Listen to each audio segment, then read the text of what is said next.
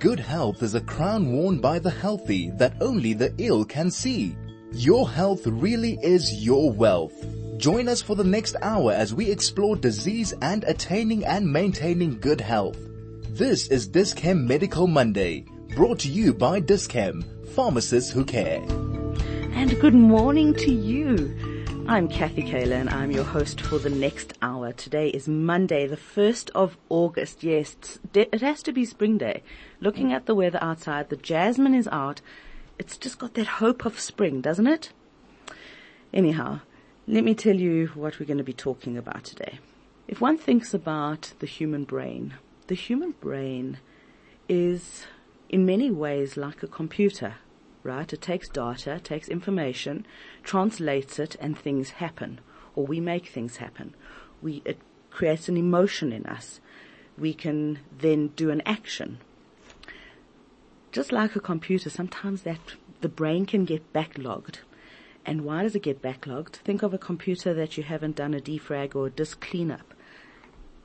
If we don't have proper sleep, our brains slow down. Because the whole process of sleeping and having good quality sleep actually detoxes the brain. It is the most unbelievable, unbelievable process. And that's why having good sleep is so important. But there are lots of different things that can interrupt our sleep. Think of a partner, right? You've got a partner who snores. It's, firstly, it's hard to get to sleep. Secondly, you can be awake, awoken during the night by the snoring, and that interrupts your sleep, and the next day you feel like an absolute zombie. Most people who snore don't know that they snore. It usually takes a partner to tell them that they, can, that they snore. But snoring is just one element of sleep disruption. There's something called sleep apnea that can also interrupt our sleep. Now I'm going to go through some of the symptoms, and I want you to just find out, or just think about how you sleep, right? So these are some of the symptoms. Do you gasp for air during your sleep? Do you wake up with a dry mouth? Do you often get a morning headache? Do you have difficulty staying asleep? Do you find that you're waking up a few times during the night? Do you have excessive daytime sleepiness? You know, we're not talking about a busy day in the afternoon, you just feel completely spent. But do you feel tired at like ten o'clock in the morning, that if you were at home, you'd just go back to sleep? Do you have difficulty paying attention while you're awake? And do you snore loudly? You could actually be suffering from sleep apnea. So I've invited into studio Doctor Dave Koton. He is actually, he's a dentist. But he specializes in helping people with snoring and sleep apnea, because it all comes from the palate. It all comes, it's all involved with our upper throat and with our tongue, with our mouth. So welcome, Doctor Dave Koton. How are you? Thank you, Kathy, and to the listeners. It's so lovely to have you here. It's the first time you're in these studios. Yes. Beautiful studios compared to the last. Well, I think that they're just beautiful studios anyway. Um, if you'd like to get in touch, this is how you can get in touch with us. Doctor Dave, Doctor Dave Koton is available to you, and you can ask any question. three four five one nine. That is the S M S line. Those S M Ses are charged at one rand fifty. You can also send us a telegram if you have the Telegram app, and that number is zero six one, eight nine five, one zero one nine. You can post a question on Facebook, on our Facebook page, which is one oh one point nine ChaiFM, or you can tweet at ChaiFM. But if those are two public, two public places or platforms to ask a question, then you can just send one through directly to us or to me. And that number, once again, three four five one nine. That's the text line, or zero six one, eight nine five, one zero one nine. one oh one nine. This is Dischem Medical Monday, and I'm Kathy Kayla. This is Medical Monday, brought to you with compliments of Dischem, pharmacists who care. Thank you for joining me. I'm Kathy Kayla, and this is Dischem Medical Monday. Today we're talking about sleep quality, and well, specifically about some of the factors that can be affecting your sleep quality. We're going to be talking about snoring. We're going to be talking about sleep apnea. Joining me is Doctor Dave Koton. He is a dentist, but he specializes in this because if you think about snoring, if you think about sleep apnea, it's all centered around the back of the throat, you know, the tongue and uh, the soft palate. So uh, once again, good morning. The, Doctor Koton, there are three different types of sleep apnea. No, there's two. Oh, there's two? Yeah. Okay. But can I interrupt you? Sure. You was talking about quality of sleep. Yes. Now, we often get people in and say, oh, I don't understand it. I've been sleep. I slept for eight hours and I'm exhausted. But you get sleep disturbed breathing, which is a condition. Now, sleep disturbed breathing stops, you obviously stop breathing during the night. And what happens is that your oxygen levels are dropped. Why do you stop breathing? Well, several reasons. One is that your sleeping partner will push you onto your side so you don't snore anymore. Subconsciously, you're woken up and your sleep cycle is broken. So the cycle starts from the beginning again. It doesn't continue. The other is you yourself subconsciously stop breathing because of the snoring. It wakes you up and you might throw your arms or move your legs or sit up or cough just to stimulate your brain again so that you can start breathing. That's just by the by. I was just, you, you mentioned it. Yeah, yeah. But what I was going That's to... That's so interesting. I mean, why, why would the body just stop, stop breathing? Well, you, you stop breathing because sleep apnea and, and, uh, is divided into two. I was going to start with snoring, but let's just quickly say it's... The, no, let's deal with sleep apnea. We'll do snoring okay. after if we can. Well, see, snoring, sleep apnea leads on from snoring. Ah. So you have to snore, and the severe snorers get sleep apnea. But not every person who snores gets sleep apnea. Now, sleep apnea is divided into central and because of blockage in your throat. Central is curable with medication. That's where your brain just doesn't send through, through the message, the instruction, yeah. Right? So, in I, I quote American figures always because I'm qualified in America as well, and six percent of all cases in America are central. Now there are many millions of cases that aren't reported; people don't go.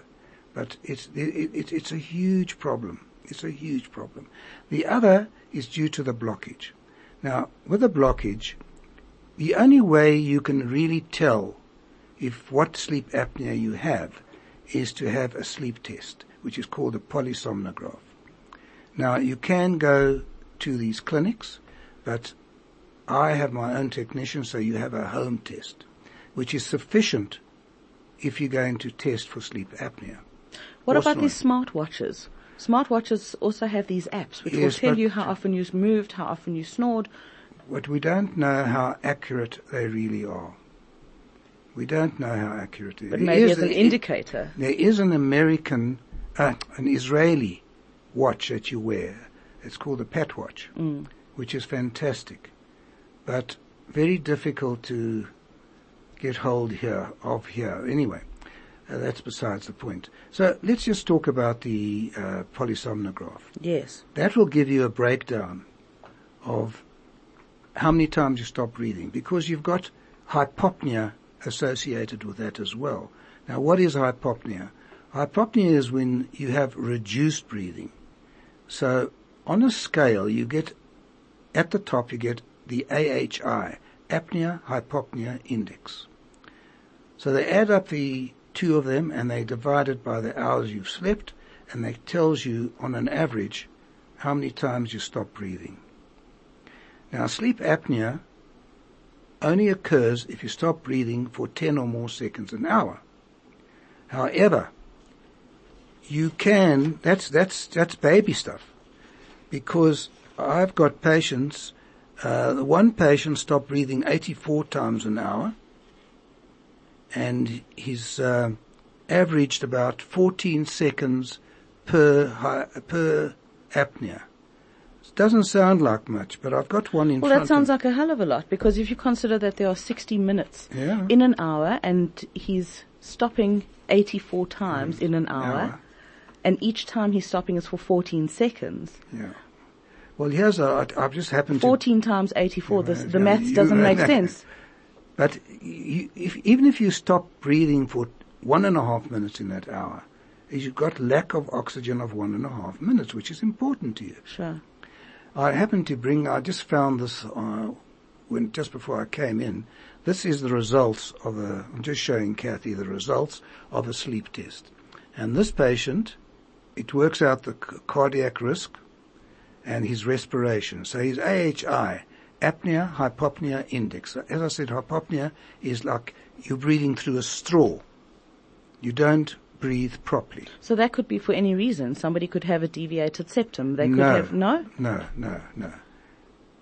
Are you talking about breathing through the mouth? Nose or mouth. Doesn't matter. The problem is in the throat. And I'll get you to prove yourself in a few minutes. Uh, how, nothing how, like being the, the yeah. test subject. Well, this person stopped breathing sixty-two point one times an hour. Uh, he snored sixty percent of the sleep, and his mean apnea duration was twenty seconds. In this test, you also got the oxygen desaturation index. So what, so what does that mean for you and me? I mean, how do we find out if, firstly, if there's apnea, if, if our partner picks up that we are stopping to breathe? Well, there's always a suspicion, because your partner will say to you, hey, you've held your breath. See, to do something about it. Maybe it's when you stop snoring that it'll wake them up. Yeah. You know? Do something about it, but the average person thinks, no, it's nothing. And then, like you said, the symptoms. But at the beginning of my examination, you do the Epworth Sleep Scale. Now, the Epworth Sleep is an international scale. And when you fill in these eight or nine questions, we get an indication. You have to put down from zero to three your... Uh, how you, if you snore or not, or if you, whatever the questions are. And then we add them up. If anything over ten requires you to have a sleep test, so I will not treat if anybody's over ten. So the Epworth Sleep Scale is a very, very important part of the examination. And anyone concerned with sleep who doesn't do the Epworth or the Berlin, there are... There's a Stanford sleep scale. Yeah, there's are various yeah. ones, but the Epworth was the original one. And uh, I use that because it's it's sound, it's sound. So uh, it all depends on that. But going back, when you go to sleep, sleep is quite complicated because you get non-R E M sleep and R E M sleep. Now that's important because the cycle starts in non-R E M sleep, and there are three portions to that. So the initial one is seven minutes when you're falling asleep. The second one is a little longer, so you're going into a deeper sleep, so I'll have to say, Kathy! With the first one, I'll say, Kathy, and you'll wake up. And then you get a longer, deeper sleep. Now, what's the significance of the longer, deeper sleep? That's the third part of your non-R E M sleep. The significance is that certain things happen during that stage, and the one we've singled out is that in that stage of sleep, you secrete the growth hormone. Now, this is a very important hormone. Read up about it. You'll see how important it is. And that is secreted during that stage. But also, your organs are made up of cells, and some of the cells are old. So at this stage of sleep, what happens is that you break off these old cells and you replace them with new ones. Then we go on to R E M sleep. Now, R E M sleep is very important as well because in this stage of sleep, it's a lighter sleep than stage three. And during that stage of sleep, you're going to dream. Your muscles are totally relaxed. Your body accepts for certain functional muscles.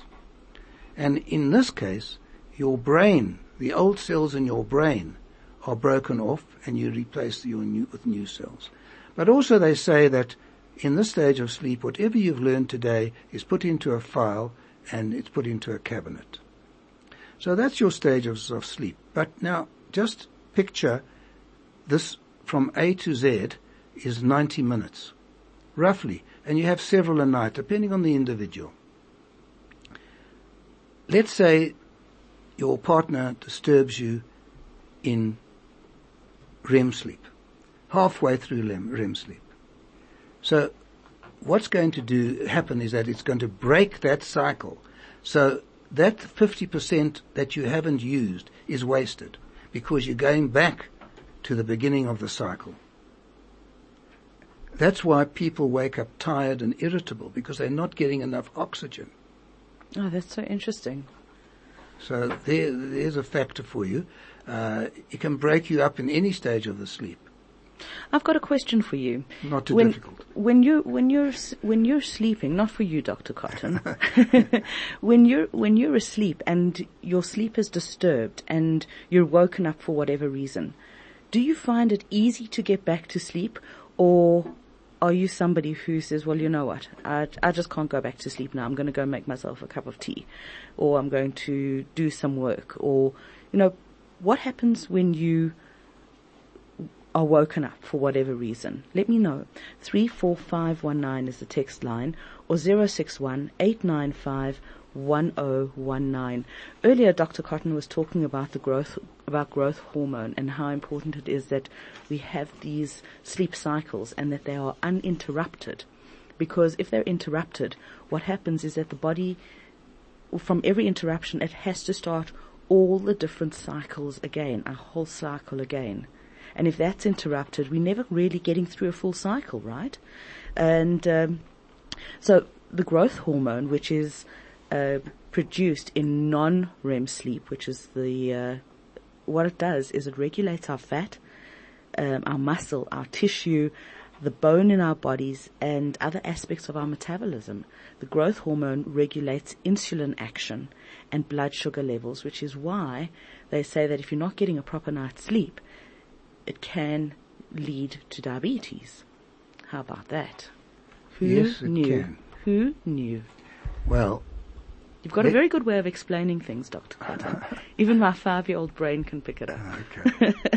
Well, but people don't realize the dangers of snoring and sleep apnea. Well, sleep apnea can be fatal. And, you know, believe it or not, snoring, bad snoring can be... Let's just talk about snoring. What causes us to snore? Well... I mean, why does my dog snore? Your dog snores...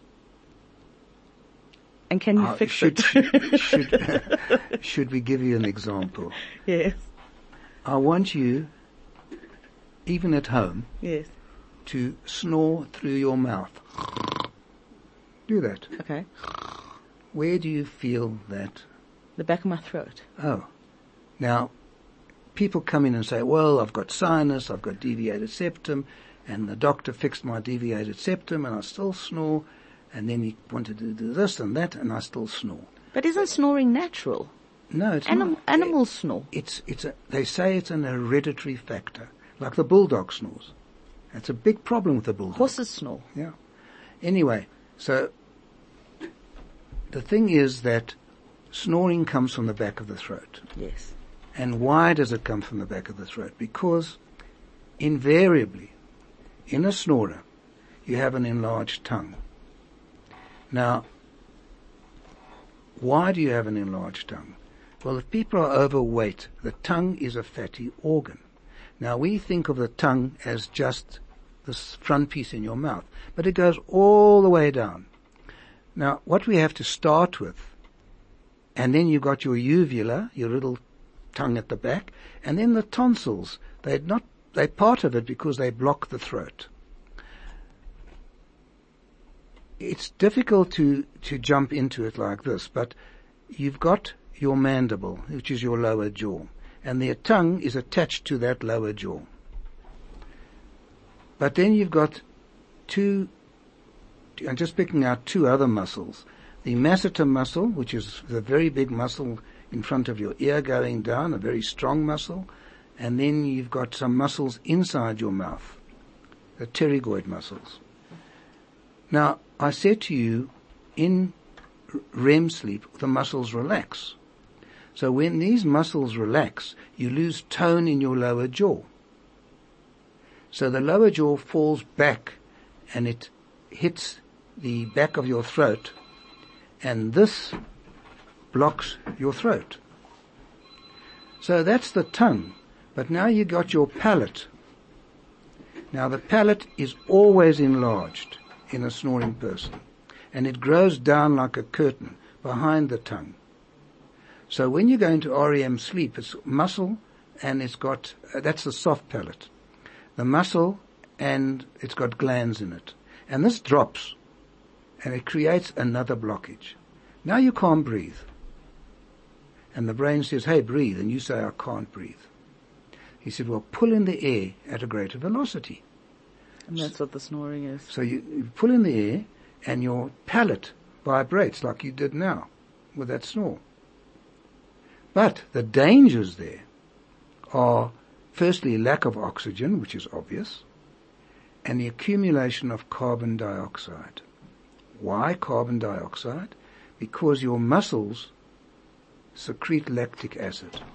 And supposedly thirty percent of that lactic acid contains carbon dioxide. Now, if you've got an imbalance of carbon dioxide in your body, it's very dangerous. You can die from it. Hmm. So this is, it, it's, it's, it's a route to follow, because with snoring you can get high blood pressure, you can get a stroke, you get coronary disease, you get diabetes type two, loss of libido, you get, I can go on and on and on. And now it's been tied up. You know, I actually get the loss of libido part. Oh, well. You snoring oh, tractor, you. Well, there again, it's loss of oxygen and connection between cancer and sleep apnea and snoring. Yes. It's been tied up with cancers now. Really? Yep. That's the latest work. So, uh, how, how is the relationship? The oxygen levels. So really it's about making sure that we get enough oxygen. Yeah, yeah. So, so why doesn't everybody sleep with an oxygen mask? Because according to the American uh, Association of Dental Sleep Medicine, between thirty and fifty percent of people who have got sleep apnea do not wear their machines, the C PAP machine. Why? Because they say it's uncomfortable. I know such people, actually. Yeah, but they are being stupid, because you need some treatment. So if you're not wearing your C PAP machine, which is in the cupboard, and you're getting a lack of oxygen, you get an oral appliance. Now, the oral appliance at one stage was thought to be taboo, because, but now it's been proven that in some cases it's better than a C PAP machine. Why? Because it's quieter, I imagine. It's quieter, that's the first thing. And it's got no leaking oxygen into your eyes, doesn't dry your nose, doesn't dry your throat. But, but it, it is I, a golden machine. I can't actually imagine having to sleep with one of those C PAP masks on. I mean, how do you turn over? Well, it's, it's a problem. It's very restrictive, yeah, right? Yes.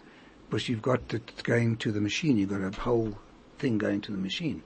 But going back to the, uh, to the oral appliance, they found that the person will wear it for eight hours if he sleeps for eight hours. He won't take it out. But if, so you're getting oxygen over eight hours. But if you put a C PAP machine on and after an hour you take it off, it What's doesn't work. You have to have it for a minimum of four hours. Well, because of your sleep cycles. Yes. You have to go through the sleep cycles. Um, so how big is an appliance? I mean, no, appliance this, this is like, oral appliance. An oral appliance is like two gum guards. Boxers, gum guards, joined together. And is it very uncomfortable? Not at all. I wear one. Not at all. Why didn't you bring it with you? Well, I've got a picture of it. No. You want to see okay, the actual so thing? Yeah, sure. Right. Anyway. Um, it all gets back to libido. Yeah, libido. We've hit the, we've hit the something. Yeah. Uh, my guest is Doctor Dave Koton. He's a dentist, but uh, he's an expert in sleep, and uh, because he's from the Snore Clinic. So if you have a partner who snores excessively, and I'm I'm trying to get him to look at my dog and take care of it. You know, dogs, horses, pigs, animals also snore, which is why I'll come back to, is it not just a natural part? Is there any benefit to snoring at all? No. No. There's only the negative. And, um, they, well, I didn't manage to tell you, but the palate going down is supposedly hereditary. So just think about your family. Who snores in your family? Your father, your mother, your uncle, your brothers? No clue. You know, this is the thing. That's why we can't experiment on it. Because people come in, you say it's hereditary. It's your dad snore. You, you, you say he snored. Can you come in for a t- No, sorry, he's passed away. Hmm. So I actually know somebody, or knew somebody, a young, a young man who, um, he was very, very overweight. And he had a C PAP machine. He suffered very badly. I mean, this was many years ago, um, from sleep apnea. And unfortunately, he didn't wear his machine and he passed away. Yeah. And, uh, you know, it could have been heart failure. It could have been absolutely anything. But I somehow do think to yeah, well, it was heart, because I believe that a lot of our coronary patients, if they were tested, would be sleep apnea cases, because they have their heart attacks three, four o'clock in the morning. And that's when your apnea stops, is about, let's say, four thirty, five o'clock in the morning. It somehow stops there. Doctor Uh, Koton, is there a relationship, sorry, were you finished? No, yeah. Oh. Is there a relationship between grinding of teeth when one is sleeping and snoring? Well, grinding of teeth is called bruxism, to be professional. Um, yes, it's quite common. It's it's common, but the majority of people who come in to see me do not grind their teeth. It's one of the questions we ask them: do you grind your teeth? Because if you grind your teeth, the usual uh, appliance doesn't work because you fracture it all the time. So we make you what is called a hard appliance. It works exactly the same way and does the same job. So these appliances that you're talking about, so it looks like um, a mold of your teeth for the top, yeah, and a mold of your teeth for the bottom. Yeah. And it's got two little levers basically. That Which come in different sizes. Yeah. And then I work out how far forward to move your lower jaw, because the palate, although it obstructs, we can't do anything about it. There is an operation which is, according to figures that I've got, forty-eight percent unsuccessful. Extremely painful for ten to fourteen days. Then there's several operations. There's not one. Mm. And they don't work. I've got letters to the fact that they don't work from patients who've had it. So we can't treat the palate, but we have to treat the tongue, which we can because it's attached to your lower jaw. Now what we do is bring the lower jaw forward into its natural position. So your tongue, because it's attached to the lower jaw, comes forward. Oh, so it opens up the whole passage. Yes, but we cheat a little bit because we don't put you in your natural bite. We bring you forward one or two or three millimeters according to your structure. Does that not move your teeth? It does if you clench, but it's not a, uh, an important factor, because if you just, it doesn't move your teeth. You'll feel your teeth are slightly different. So if you do the exercise, what I tell the patients is to go and buy some Stimorol, sugarless chewing gum, and chew it in the morning until they have breakfast or whatever it is. And uh, by that time, your temporomandibular joint and your teeth are all back in normal. It takes about five, ten minutes. They come back. It doesn't do any harm. In fact, last night I was reading an article put out by the American Dental uh, Apnea thing. And uh, it, it, it tells you there half a dozen times that just do oral exercises. Move your jaw from side to side. Um, open your jaw by resisting under your chin, and this will get you back into normal. But the goodness outweighs the negativity. So what does one feel? Does one feel like a fatigue? Is it no, almost like a no, muscle fatigue? No, it doesn't feel like a fatigue. It just feels like your teeth don't line up. The alignment's not there. Oh, interesting. But very slightly, but we never get complaints. And sometimes your joint feels a bit stiff when you wake up, because you have to have lateral movement, and that appliance allows lateral movement at night of your joint. What causes people to grind their teeth? Stress. Yeah. Most common is stress. And it's a habit, and you'll find young people, young people grinding their teeth. Uh, an example, we went away in America with my daughter and her family, and my grandson, grandson slept with me. He must have been about, with us, about nine years old. And he was in a different part of our room, and I thought he was a rat because I heard this gnawing. So I got up to see if there was a rat in the room. Oh, interesting. And when I got to him, he was grinding. Wow. So it's not uncommon for kids to grind. It's not uncommon. But it's usually stress. In kids, I actually haven't read up why it's... Why I've heard that grinding your teeth can be a symptom of a parasitic infection, actually. Well, that I don't Which is know. Interesting. No, I've Just never putting it that. out there. Okay. Just putting it out there. If you've got any questions for Doctor Dave Koton, who's my guest today, we're talking about quality of sleep. We're talking specifically about snoring and sleep apnea. Get in touch. You've got access to him. You can ask him your questions. three four five one nine, that's the text line, or zero six one eight nine five one zero one nine. I'm Kathy Kayla. This is one oh one point nine ChaiFM, and this is Dischem Medical Monday. This is Medical Monday, brought to you with compliments of Dischem, pharmacists who care. You're on one oh one point nine ChaiFM. I'm Kathy Kayla, live this morning, and uh, talking about interrupted sleep, talking about sleep apnea, talking about snoring. Does your partner snore? Do you snore? What does your partner say? You probably, no, I don't snore. Forget it, I don't snore. And your partner's like, um, actually, babe. Anyhow, today is Monday. It is the first of August. It really does feel like spring. I smelled some jasmine yesterday, and it's just bring, it just imbibes you with this hope for the return of summer. That's what I love about this time of the year. If you've just joined me for this Dischem Medical Monday, let me just catch you up very, very quickly.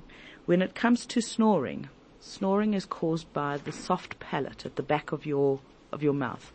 Apparently, your tongue, if you're overweight, you've got a fat tongue too. And that fat tongue is heavy, and it lies at the back of your throat when you're sleeping.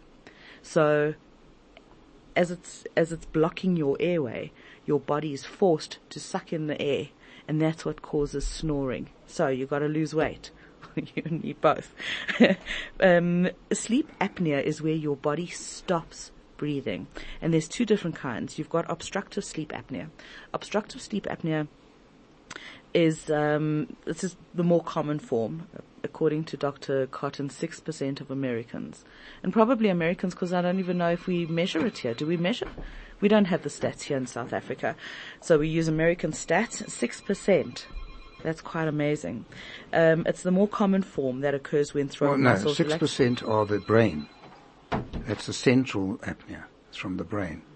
Oh, the central sleep apnea, yes, which occurs when your brain doesn't send proper signals to the muscles Absolutely. that control your breathing. Um, and that is taken care of with medication. Right, so that is sorted. What we're talking about is the obstructive sleep apnea, where you have an obstruction. What's the obstruction? It's your, it's your tongue. It's your fat tongue. But it's not only people who are overweight who have sleep apnea. No. Is that true? one hundred percent. You, children can have sleep apnea? Yes, they can, and it's... Uh, They, they, they're diagnosed with A D H D, which has got very, very similar symptoms. They put on all these drugs, and wow. in the meantime, they've got these huge enlarged tonsils you and adenoids, and that is causing obstruction. But you know, that makes such sense. I know that if I don't get a good night's sleep, and I'm sure it is with most people, Don't, you not only do you feel like a zombie, but you can't concentrate for any length of time. Mm. Your, your thoughts are so random. These poor children are, are, are, are victimized because they can't concentrate at school. They come home, they can't do their homework. They're naughty because they're frustrated. They're frustrated. Well, what's the point in concentrating when you can't concentrate long enough to...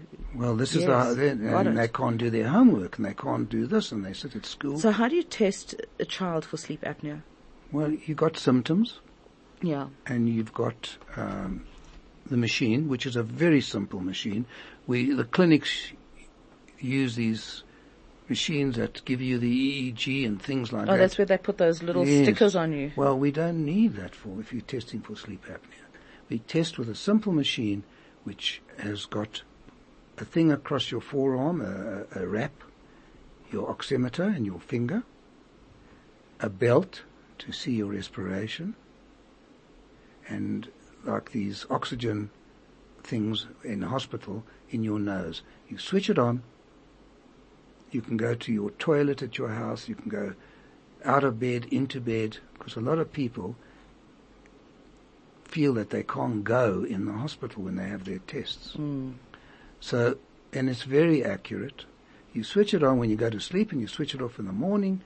We collect the machine from you, and in forty-eight hours you have your, like I showed you, your results. Can we talk about sleep positions and the effect of sleep positions on snoring? Yeah, well, in the supine position, you snore more because your tongue... Supine being lying on your, your back. back. Your, your tongue falls back and your throat somehow blocks up more. But we must mention also that one of the main reasons for overweight people is that their trachea is surrounded by fat, which constricts the trachea. Now, when it constricts the trachea, you lose space immediately, breathing space. So this is one of the factors of being overweight. And according to the uh, certain articles, you can gain weight. Weight gain and sleep apnea and snoring. I know that there is definitely a relationship mm. between sleep, exercise. You get better sleep quality when you exercise. Yeah. And it's but not all, if you exercise late. Yeah, yeah, yeah. Then it stimulates yeah, you. Yeah. Not, not if you exercise late. Yeah. Doctor Koton, we've got a message, or we've got a question for you from one of our listeners. Um, thank you so much for your message, Anonymous. She says, hi, I was told by an E N T that my sleep apnea is caused by my nasal polyps. If these are removed, I presume, will it not help if the cause is actually the back of the throat? Well... I can well, so tell you, what are nasal polyps? Nasal polyps are little uh, growths in your nose, like a polyp. Like you know, I, I can't describe it. Okay. But you get them in your nose. Yes, little growths. Now, okay. How can he say that if I prove to you that it's your throat? What does it do? The sleep apnea, the polyps. What does it do? Well, it will then you can breathe through your mouth. You don't have to breathe through your nose. So how's it going to cause it? It Please have it done and then let me know, or Kathy know, if it works. And what type of sleep apnea have you got? You get various types. You get, uh, uh, when you go onto the uh, polysomnograph, you get a reading from zero to five, which is normal, from five to about fifteen, which is mild, from fifteen to twenty-nine, which is moderate. And, and this is how many times you sleep. And how many times, times you, you stop breathing? You stop breathing within an hour. And then you get thirty and above, like I told you, sixty-four year or something. Yeah. So, I can tell you now, adamantly, that removing the polyps will not help you. And if you haven't had a sleep test, you don't know what apnea you've got. You have to have a sleep test to see what apnea. It could be central, very unlikely, but it could be obstructive. Now, are you in that nine, uh, five to fifteen? Are you fifteen to twenty-nine? Or are you above? When is it serious? It's serious all the time, but... So even if you if you zero to fifteen? No, no, that's for, I, I'm zero to nine. So I wear an appliance because I've got hypopnea. So okay. I don't breathe fully. Yeah. Now, the recognized treatment in America is... from five to about seventeen, eighteen is an oral appliance, not a machine. And over here in South Africa, people are going to these places and they're ten, twelve, and they're being told, hey, you're going to have an accident, you got sleep apnea, you got this, you got that. and they've been given machines, which is incorrect. They can have an oral appliance. It's recognized by all the associations in America. Is it paid for by medical aid? Depending on which medical aid you've got. Depending on the medical aid. Um, yeah, okay, we're not going to we're not going to say. No, I'm not mentioning We're not going to say. But there's a certain one which is no problem, but depending also on what de- what level you are. Yeah, what degree. Yeah. Yeah. But anything over twenty-nine thirty requires a C PAP machine. And that's expensive because it's about thirteen, fourteen thousand. And do medical aids pay for the C PAP machines? They pay for it if they get a letter of motivation from me. They pay for it. Okay. And the the oral appliance, I mean, are they expensive? How much do they cost? Uh, they cost about, depending which one you have, about nine, ten thousand rand. Okay. But that's inclusive of the examination, the impressions, and all the work on my side, then coming back a few days later to collect it, to be shown how to use it, clean it, all the rest of it. You know, it's just not given to you. Yeah. And you, the ones that you buy over the counter, please don't waste your money. Well, it would make sense because everybody's jaw is in a different place. Well, it's, place it's called the boil and bite system. Uh, and um, the boil and bite system, they're using gum guards for the kids' rugby as well. They're a waste of time because by the time you've boiled it, you've bitten through to the hard plastic on the outside, so you get no cushioning effect on them. That's by the by. But uh, they fall out after the first night they start. They work to the first night maybe, but then they start falling out. Ours is custom-made to your mouth. So I was actually having this conversation with somebody, and we were talking not about... Um, this, but we were talking about um, sleeping with a retainer, and she was saying that she's got a retainer because we were talking about how your teeth mm. move around your mouth generally, yeah. and uh, she said she's just very nervous to wear her retainer. She's supposed to, but she doesn't because she's scared of swallowing it. Never. And even though you can't swallow it, so where does that feeling come from that you're that's, going to swallow something? That's just a psychological thing. You're, you're, no, that's what you believe. Yeah. That's a psychological thing. There's no exact science to that. So, yes. Can we go through those symptoms one more time? So, if you've missed, if you missed at the beginning of uh, of Dischem Medical Monday, the symptoms that you could be experiencing, it actually could be sleep apnea. So, here are your symptoms. So, if you gasp uh, for air during your sleep, if you wake up with a dry mouth, that's an important one. If you've got a morning headache, that'll be from the lack of uh, oxygen. Lack, lack of oxygen can cause a headache. Uh, if you have episodes in which you stop breathing during your sleep, which could be reported by another person, your partner perhaps. Um, if you have difficulty staying asleep, so you're having interrupted sleep, or if you have excessive daytime sleepiness, it's called hypersomnia, where ten o'clock in the morning, even though you only woke up at eight o'clock, you're ready to just, you know, hit the sack again, and you just feel that you're actually very, very sleepy. Uh, if you have difficulty paying attention while you're awake, and if you are irritable, if you find that you're irritable, it may not be the people around you. It may be, actually, the lack of sleep. So, if you're suffering from any of those things, maybe you need to go and see your G P, go and see a specialist who can help you with a diagnosis and either take sleep apnea off the table or say, well, you know what, this is what we're going to do, here's a plan. But it's very important because there are lots of things that sleep apnea can cause, not least of which, or interrupted sleep anyway, not least of which is type two diabetes. Why? Because it interrupts your, your sleep cycles that... With all those sleep cycles, part of your sleep cycles, I think it's the third um, part of your non-R E M cycle, that's where your the growth hormone is secreted in your body, where your body produces growth hormone. And what that does is it regulates insulin, our muscles, our bones, and uh, it's really important. So get it sorted. Sleep is critical, and it's so wonderful to have a good night's sleep. There are other... little things that you've happened to leave, leave out. Oh. You can get frequent urination at night. Oh, really? Yep. Why?